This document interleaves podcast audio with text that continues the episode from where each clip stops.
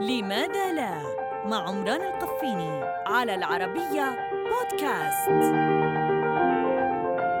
لماذا لا يكون المريخ محل القمر الذي نراه ليلا؟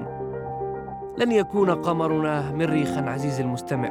دعك من الفرضية التي ما اتخذتها إلا لأتسلل منها إلى ما أريد. أريدك أن تتخيل معي لو كنا نشاهد المريخ محل القمر عندما نخرج في الليل. لا بد أن المد والجزر اللذين هما من مسؤولية جاذبية القمر سيكونان أكبر بكثير مما هما الآن فالمريخ أكبر من القمر وجاذبيته أقوى.